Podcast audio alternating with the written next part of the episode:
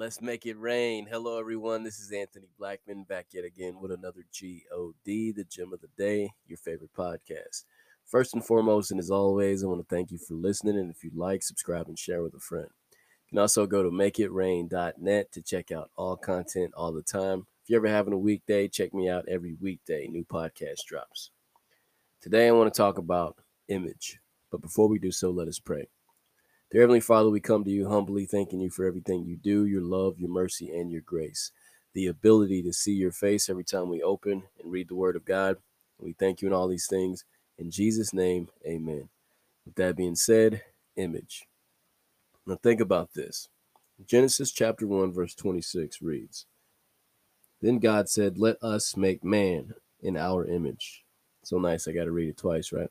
Then God said, Let us make man in our image, in our image, right? According to our likeness.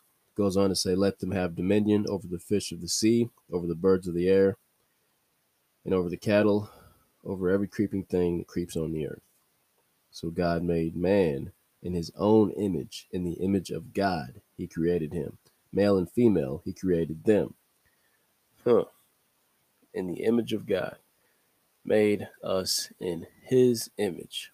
So, what is his image? Hmm.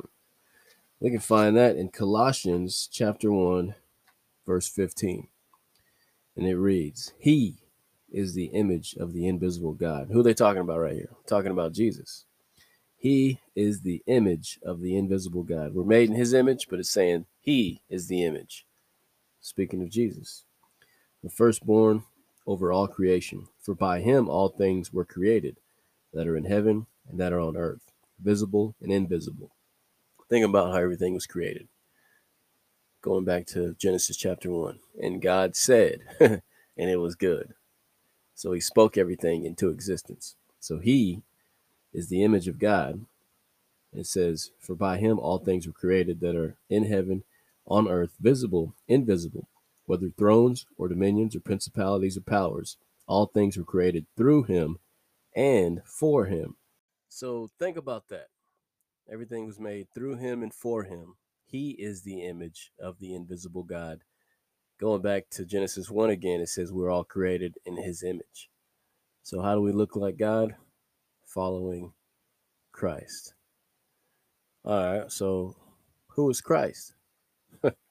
Let's go to John chapter 1. And it reads In the beginning was the Word, and the Word was with God, and the Word was God. Huh. Once again, Genesis chapter 1 says, Let us make man in our image. John chapter 1 says, In the beginning was the Word, and the Word was with God, and the Word was God. Let us make man in our image, with God, and was God. Hmm. It goes on to say, He was in the beginning with God. All things were made through him, and without him nothing was made that was made. Once again, God said, Let us make man in our image. Once again, God said, and it was. Not only was it, but it was good. And then when he was finished, it was very good.